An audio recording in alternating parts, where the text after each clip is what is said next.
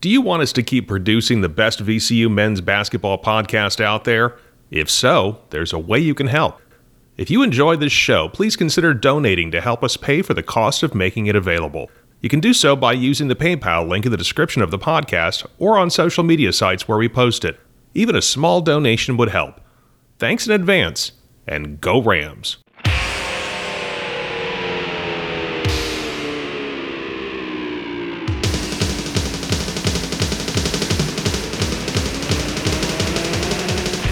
Welcome to Rams Rewind, a podcast that looks back at all of the action from VCU men's basketball.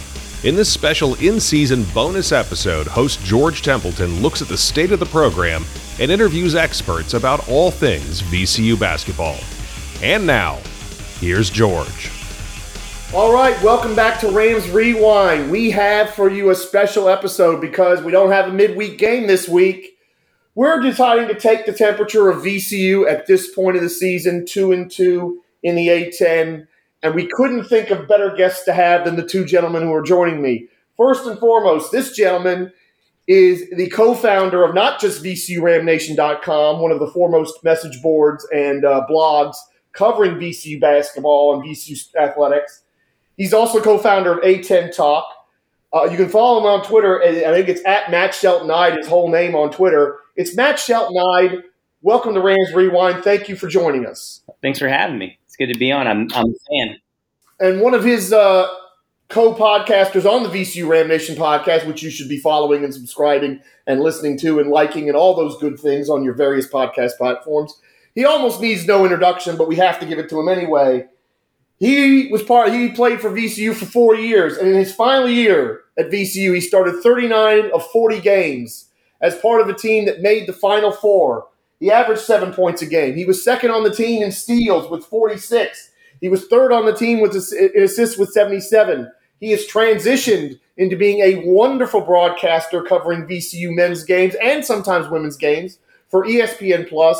He's one of my favorite follows on Twitter. Uh, you should be following on uh, following him on Twitter at chef underscore Nix. I believe it's N I X, and that is Ed Nixon. Welcome to Rams Rewind. It is an honor to have you here, sir. Thank you for having me, man. I appreciate you having me on. It's great to have you guys on. First and foremost, folks, if you like what you hear and you want to help us out, shoot us some dinero. There's a link uh, to the PayPal in the description on Podbean, your other podcast platforms. Like our good friends Darren Grimes, Timothy Sharp, and Ian Baxter all sent us some donations this week. Thank you, gentlemen, for doing that very much. Now, we are here to take the temperature of VCU because it is a bye week and they're not playing till Friday against St. Louis. So the VCU patient is coming into the doctor's office, and the good doctors, Dr. Eide, Dr. Nixon, and Dr. Templeton, are going to take a look at this patient, look him over, and see what kind of shape we are in. And it's been an interesting season. It's been an up and down season. It's been kind of a crazy season because, as others, as both these gentlemen and others have pointed out, we've had three different VCU teams. We've had the teams that didn't have Joe Bamisile and didn't have Sean Bairstow. Then we had the team that didn't have Sean Bairstow. Then we had the team that, that had everybody. So, you know, just opening thoughts, gentlemen, on what you thought this season was going to be and where is VCU in terms of their progress as we now come to the about the first quarter of the of the uh, conference season. Well, I'll, I'll say I I watched them practice I was very in tune with who they were recruiting, uh, who we brought in, um, and from the gate, I, am to be honest with you, I was skeptical. A couple guys uh, came from losing programs. However, I felt as if they could, uh, if they could mesh right, then the right talent, right place, right time, they can be good. Uh, but I'm also aware that the Sean Bairstow injury was huge. But I think it probably worked out the best to allow certain players to get their confidence up early. Certain players like Zeb Jackson, for instance. But all in all, I think I think we are where I thought we would be.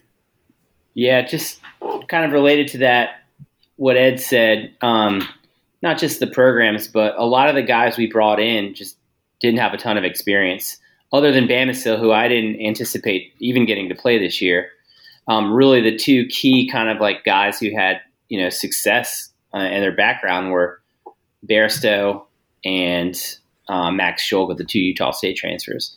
So my my great skepticism was how do these guys who come from a elite offense, um, how does that transition to VCU where they don't have Stephen Ashworth, they don't have Taylor Funk?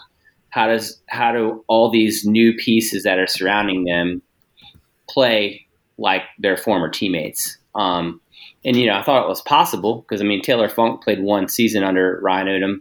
He was a part of the lead offense, but it was just kind of like I don't know. It's kind of like uh, if you watch that show Chopped, and they they open the basket, and it's a bunch of random stuff, and you got to make something delicious. Felt like a bit of that, where it was like, all right, let's see how Chef Odom is going to turn, you know, these ingredients that he was able to recruit because either they were local or they played for him into a winning program. And I think you know what we've seen is, um, I don't know, he's still tweaking the recipe. The interesting thing about this team has been not just the, the changes and all that, the really good performances against some really great teams, and unfortunately didn't end up in wins. But these four games in the Atlantic 10, I think it shows you I think I think there is befuddling for all the metric systems and all, all the all the systems that try to rate teams based on the advanced metrics as anything. Because it's funny, somebody pointed out, put up that the KenPom projection is still nine and nine for VCU. And granted, I suppose that's fair because they're two and two, but it's been just total schizophrenia. You've had two.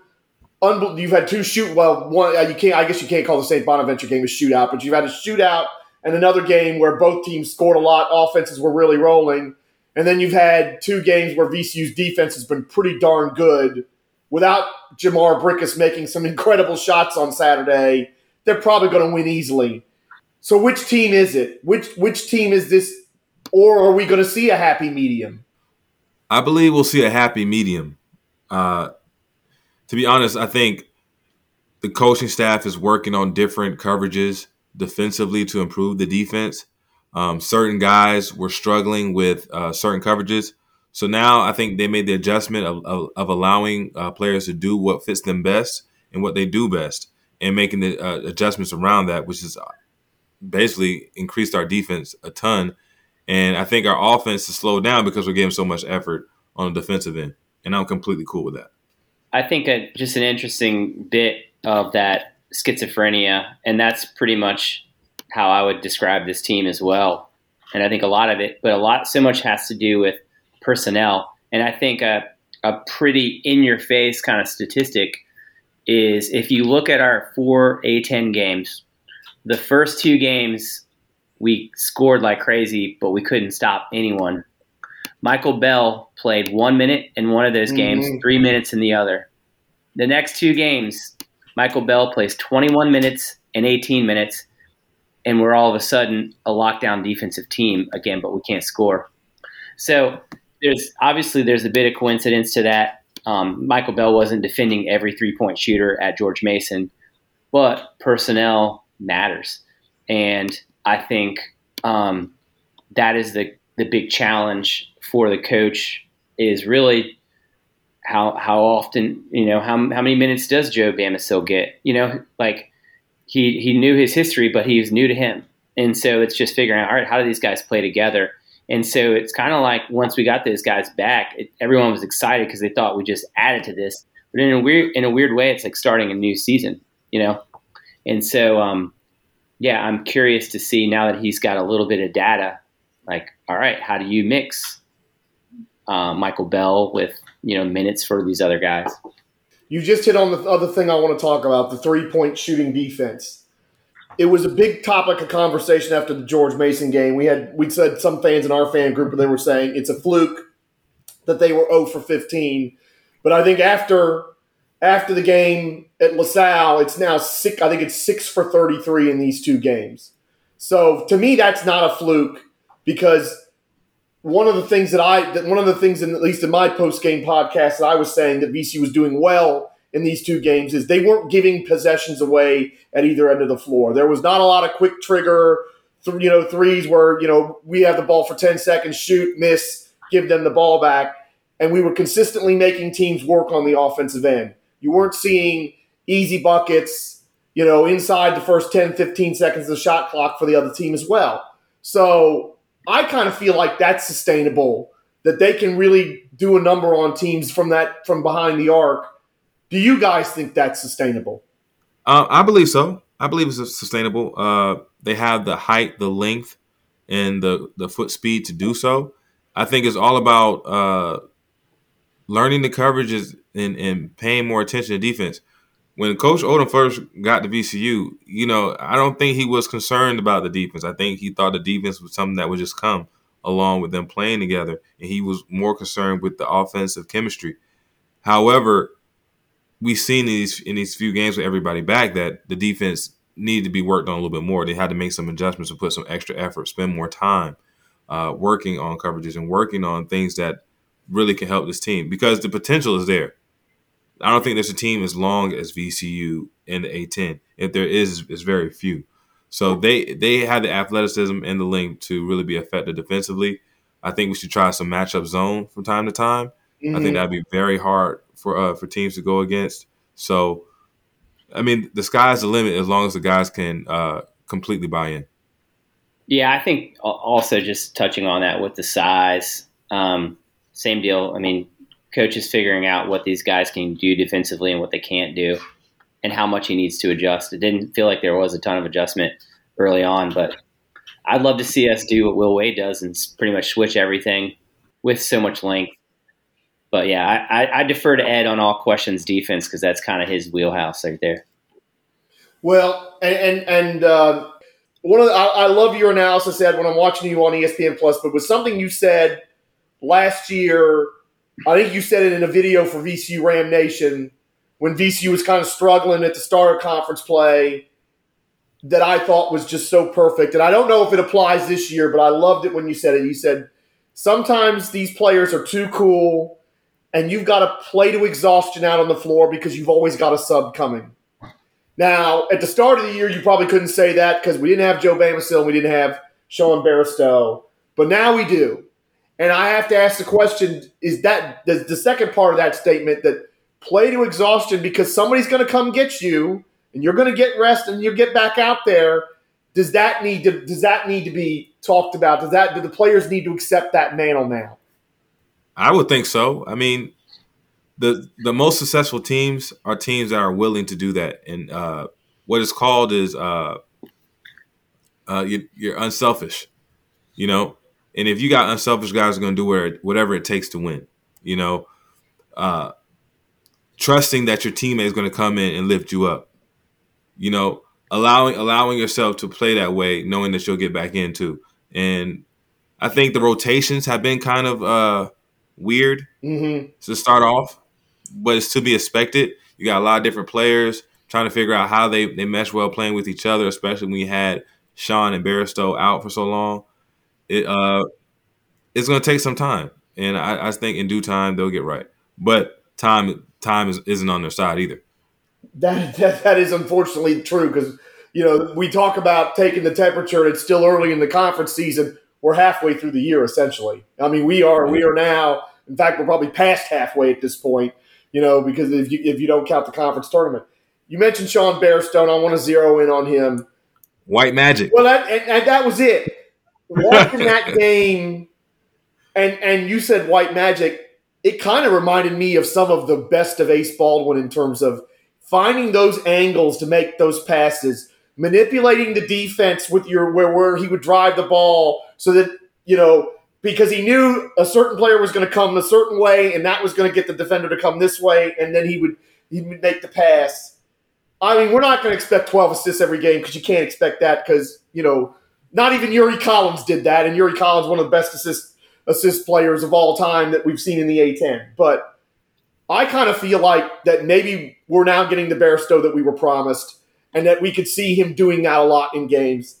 Just talk, both of you guys, your view your reaction to that game, to him having a game like that against LaSalle, and uh, what that could mean for him and how he plays going forward. Well, I, I mean, I'm, I mean, the thing is, I, we we knew he was going to be a pretty good passer. He was his assist rate basically was about 15%, which is not quite point guard, but it's really good for a big guy, right? It's at 30% right now, which leads the team. So he's he's currently our best passer on our team.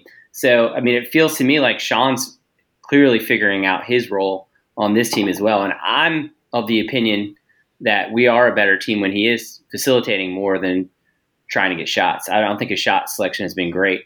So I think you, even without Sean, the thing that excited me about this team early on, and of course this is in exhibitions and games like this, was I, I hadn't seen ball movement um, like we saw early, and then it just kind of felt like it disappeared a bit. And so I think it's yeah, as Mike used to say, keeping the ball hot. I think Sean is a guy who can do that, and he's just such a matchup mm. problem because I've never, I've never seen a six eight guy. Yeah, white magic. I've never seen a guy like that at VCU. um, uh, just a six eight dude who was such a good passer. He's got like a little bit of TJ Cline in him. They play differently, and it's obviously TJ mm. Cline was a system passer, but yeah, I think I, I, think he's figuring out what guys can do. I mean, he's only played a few games with these dudes other than Max, so I'm excited to see now knowing guys' tendencies and know who you know who's who's a good cutter, um, who to not pass it to. You know, I, I think he's shown us a bit of his ceiling, and obviously his ceiling uh, when he's hitting it really helps our team. You know, I, I think Sean once you really get into his physical attributes, he's sneaky athletic. He's six seven, six eight. Um, and I think the best attribute of his game is his his brain and his knowledge of the game. Mm-hmm. Um, he doesn't really do a lot as far as like handle to get by people. He just knows how to take the right angles, gets to his spots, right? Now, I like Max. I like Zeb. But seeing how he played at the one, because LaSalle started pressing.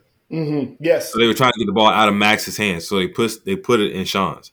So I think that we should experiment with Sean at starting at the one and having uh, Zeb, uh, and hopefully Zeb's okay. I know he had the, the, the yeah, back, back injury. Yeah, so um, Zeb and Max on the wing.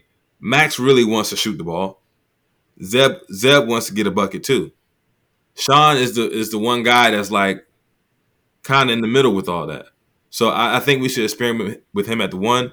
Um, I think he can set the, the, league on fire. Yeah, the other bit of that too is when when you have Sean Bairstow bringing the ball up, you know who's guarding him. You know, you've got a four. Right. You have you know you've got some six seven six eight dude who's not a presser, who's not a full court guy. And so it really kind of affects the defense and just kind of erases, you know, then you're sending your guards down the court. So I think it really affects how the, the opposing defense want to attack us from the start, you know, of the play. And then imagine imagine a four or five pick and roll, Sean coming down the court.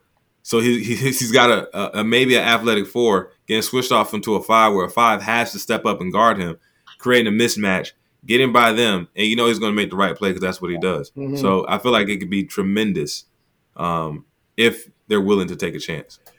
I, also I don't, I don't I doubt we're switching to the Princeton offense anytime soon. But just seeing a, a dude that big, I mean, it's like they you know part of the Princeton offense. You run the point series, the forwards out. It's like your forwards already out.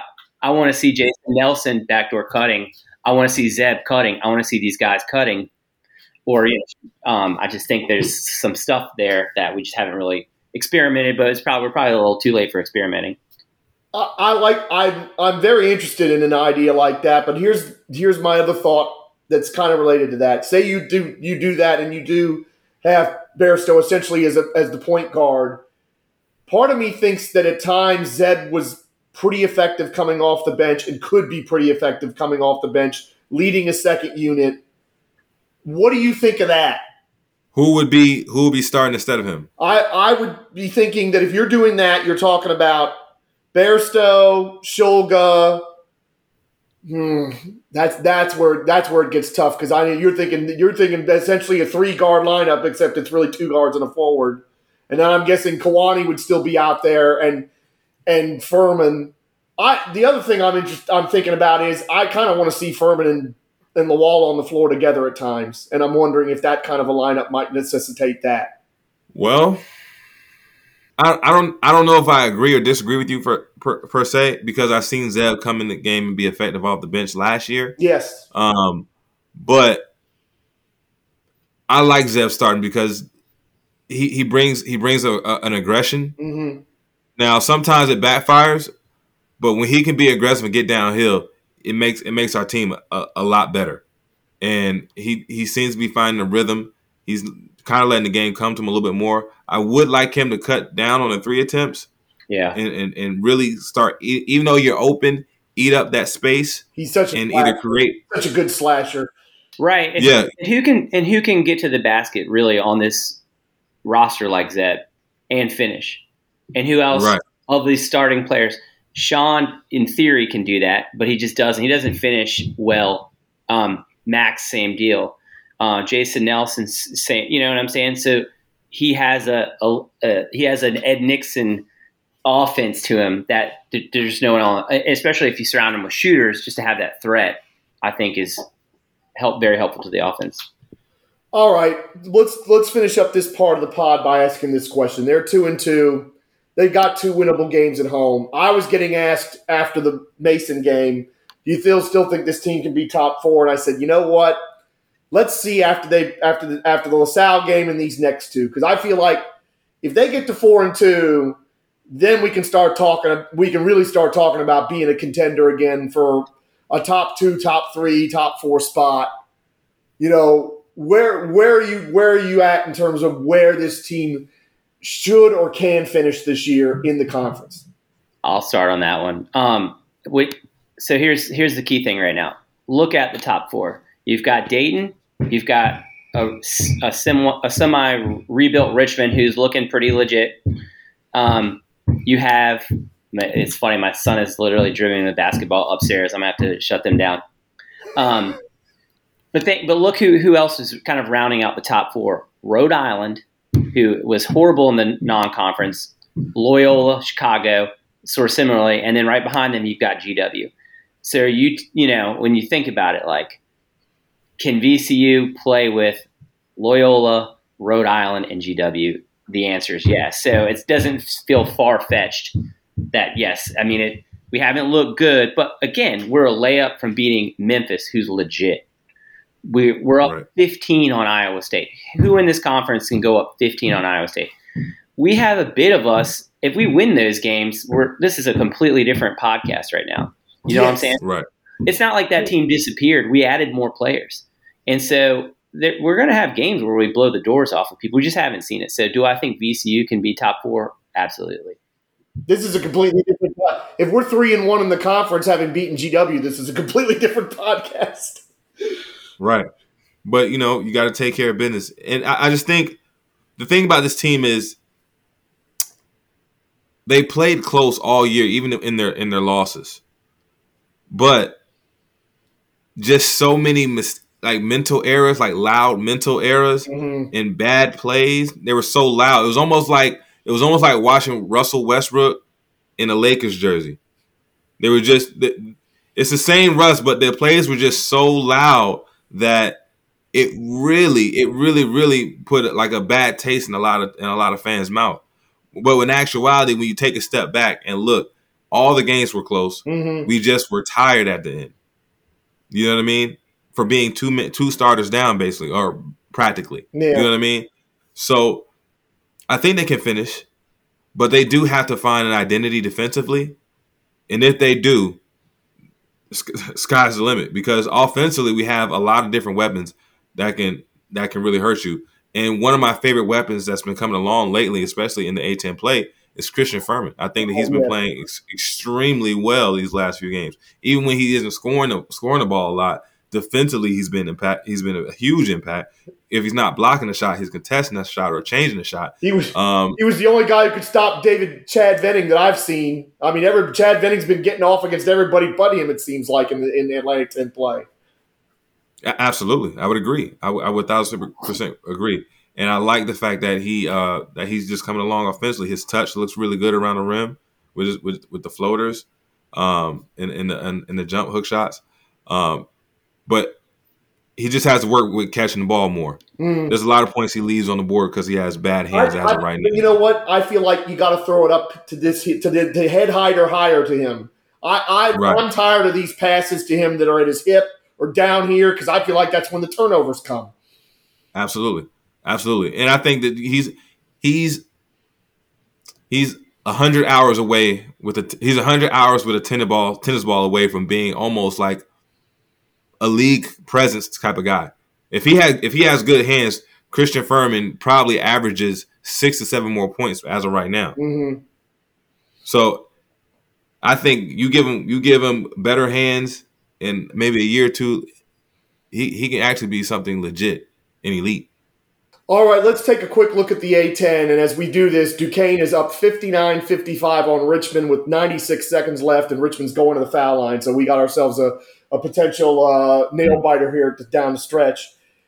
This A10 is confusing. You've got Dayton on one end, and they're really, really good, and they look like the class of the league. And I do think VCU's got something for them, but that's another conversation for another time. You guys sort of referenced it at the start, talking about you know GW and, and Rhode Island uh, being up there and Richmond being up there. This conference is confusing because GW is three and one, yes, but they lost at home to Fordham. They gave up 85 to Fordham in regulation, lost in triple overtime. So I, I mean, I said it. I thought we it was a horrible loss to GW because I don't think GW is going to be good and going to be up there at the end of the season. But I mean, the Rhode Island thing comes out of completely nowhere for me. How they're three and zero oh, again, I'm mystified. So, I mean, how do we figure this? I mean, we can't obviously, but how do we start to try to figure out the rest of this league behind Dayton because it is a jumble right now. Cream always rises to the top. The cream always rises to the top, and it's, it's just a matter of time. It's just a little early. It's just a little early, and I think some guys are. I think a lot of times you have good teams with, with a lot of talent in every conference. It's, it's a lot of talent, but it just comes down to the people who could be the most consistent. And right now, it's too early to see who's most consistent playing with playing to their strengths. But we know Dayton off the off the back is. Mm-hmm. That's the that's the biggest difference. Duquesne, they have talent from top to bottom. Jimmie Clark is is one of the realest point guards in the league. You know what I mean? Oh, we know it. But you know what I mean? You know what I mean?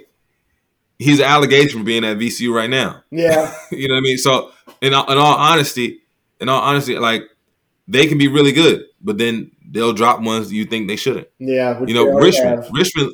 I went to see Richmond play Mason, and Richmond had a huge lead on him. Mason walked them down and made it and made it a really good game. Um, but they they pulled it out. It was it was at home. Mason is on a three game slide right now. Mm-hmm. So how how good is Mason? We still we don't know yet. You know what I mean? But Richmond looks pretty good. Uh, St. Joe's, I, I, thought they were going to be a sneaky good team. They have everybody back. Um, so in in due time, maybe they figure it out. Maybe they just drop them early, trying to figure out how to play. So we'll see. It's, it's, it's going to be one of those things where we're just going to have to give it some time. Yeah, I think the reality too is, I mean, if you're a KenPom fan, you look at the conference. You've got basically seven teams from like 90 to 150. That's they're they're kind of jumbled in there, right? So um, it's just going to be competitive. There's a sort of a razor's edge between how good some of these teams are. And the other thing, the other thing, the factor that kind of can confuse you early is schedule. And so, you know, I, would have to dig into each schedule. Like, it is surprising that VCU lost at home to GW, but we may learn that GW is better than we thought. Like, that Buchanan kid is real deal. And obviously, Bishop can play. So I, I just think, you know, the longer you get more schedule, you get to see, like, oh, okay, well, they lost that. That team turns out they're good. Like Fordham last year, I thought they weren't actually good until you learn. It, it took us a while to learn they were truly legit not just the product of a weak non-conference schedule. So I think sort of the the the thing early is yeah, there's a bit of a schedule factor to it. So Rhode Island, I mean, two of their home wins are against St. Joseph's, who's looking like they were overrated at home, and they beat UMass, who you know they the the jury's still out on Frank Martin at UMass, um, and they did have a, a a win at Davidson, who's they've had a struggle of the season. So I just think you need a larger sample, really, um, and and the cream may rise a bit. But the reality is, it's a very um, that middle of the conference is just like a big, you know, Royal Rumble, and so it's it may, it may take longer than than normal. By the way, Richmond is just tied it. It's fifty nine all. So, having said all that, I'm going to ask these two guys to throw some darts here. I'm going to take VCU and Dayton out of the equation because just for obvious reasons. Let's just say for the moment that both of them do finish top four. Who are your other top four teams if you had to guess today? Uh, Richmond would be there, and I'll say St. Bonnie's. Okay, interesting. Yeah, I, honestly, um, Richmond, they're obviously off to a great start. If they win at Duquesne, that's an even better start. I do love the Jordan King kid. Uh, he actually hung out. He actually hung out with our Ram Nation TBT team this summer, and I don't know if you saw him down at the BDC because he was friends with one of our players. We played together. Okay, a great dude. But Richmond, I mean, you know, Richmond looks pretty legit, um, and you know they've got some decent wins, and if they can pull off a tough win at Duquesne, even though they don't have Dae Dae Grant, that's even more helpful. But I like Richmond, and I think St. Bonaventure would be my guess, just because to me, you know, Mark Schmidt's going to play his like five or six best dudes, and I really like their five best dudes. Um, I think Venning is a machine, and they added two really good transfer guards, and I just think talent wise, they're like a team I do not want to see. Um, I also I like UMass's front court too, so we'll see what happens with them. But well, my, I'm with Ed. As we continue the updates, Duquesne just I don't know how this jump shot went in, but it bounced all the way around and fell in to give them the lead. But Richmond's just tied it again, again with 50 seconds left. You know what? I'm gonna I'll be I'll be the weird one, and I'm gonna say I, I think you're all right. I think you're all you guys are all right about Richmond, which kind of hurts me a little because it you know, of course, it also means these Richmond VCU games are gonna be nuts when they play them. But Loyola of Chicago, I, am kind of buying what they're selling a little bit. Uh, I, you know, I was, we were all concerned last year when they came in the league and did so badly, and I didn't think they could make a jump like what Duquesne kind of did last year. But I'll tell you, they played a good non-conference schedule and played some really good teams. And I think I think Valentine's starting to really figure out that rotation. And I love the Alston kid. So I'm gonna I'm gonna agree with you guys about Richmond, but I'll throw Loyola Chicago in there. I've also kind of had it with St. Bonaventure because for them to play that well at VCU and then stink it up at the Robins Center, and they did. They were PU. They were terrible. And I watched a lot of that Fordham game, and giving up 83 to Fordham, you know, I, am kind of, except for Chad Venning, I've kind of had enough of St. Bonaventure at this point. Mm. because it just I can't believe they played that well against VCU and then played that badly the next two games. This has been great, guys. I want to thank you both for taking the time to come on uh, and, uh, and appreciate your both your podcast and your work online. And here at Rams Rewind, we believe in shameless self promotion. So, Mat and Ed, anything that you want to promote social media wise with Ram Nation, whatever you've got coming up, this is your moment. Let's have it. All right. Um, so follow me on um, Twitter, chef underscore Nix. That's N I X. Uh, follow me at In the Kitchen 50 on Instagram. And I also do a watch party, um, a virtual watch party for all away games. Um, everybody can join us on my Twitch. It's also in my uh, bio of my Instagram. Uh, we have a really good community. It's growing uh, weekly. So I want everybody to come out and join it. It's, it's, I just want to prove that Ram Nation's the best nation overall. So that's it for me. okay, you're the chef. You're Chef Nix. You must be good in the kitchen, obviously, if you're Chef Nix. Like, what's, right. your, what's your favorite? What's your favorite thing to concoct? I just have to ask because I'm curious. Um, I make a really good steak. Oh, I like that. I like the sound of that.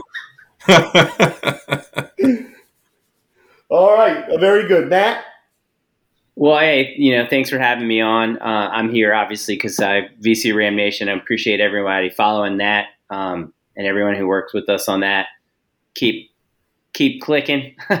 uh, but but mainly, hey, if anyone needs to buy a house, email me Mat with one T M A T at nestrealty.com. That's how I pay the bills. So basketball is fun, but uh, doesn't uh, it's not my career. So come buy a house. come buy my house, uh, or not, don't buy my house. Come buy a house with me, and uh, you know, it'll help me support the the NIL so we can get better. I, I gotta be honest. You could have knocked me over with a feather that it's been since 2007. I had no idea it had been around that long. I know. So it, just real quick, like, how did it come to be that many years ago? Well, it was funny. A, a quick story on it, but basically, I remember um, Oh, Richmond just took the lead. How about that? Uh, yeah, it was a great play too. Great. St. Louis beating Dayton was crazy. So basically, back in the day, I remember it was yeah 2007. We had thought about it, and then when Maynor hit the dagger, we are like, all right, let's make let's do something. And Matt Morton was like, let's make a podcast. And in 2007, I'm like, what the hell is a podcast? yeah. so it started as a podcast. And the funny thing is, I used to have this job for this company that doesn't exist anymore called Clearwire. So I was selling internet out of Virginia Center Commons Mall.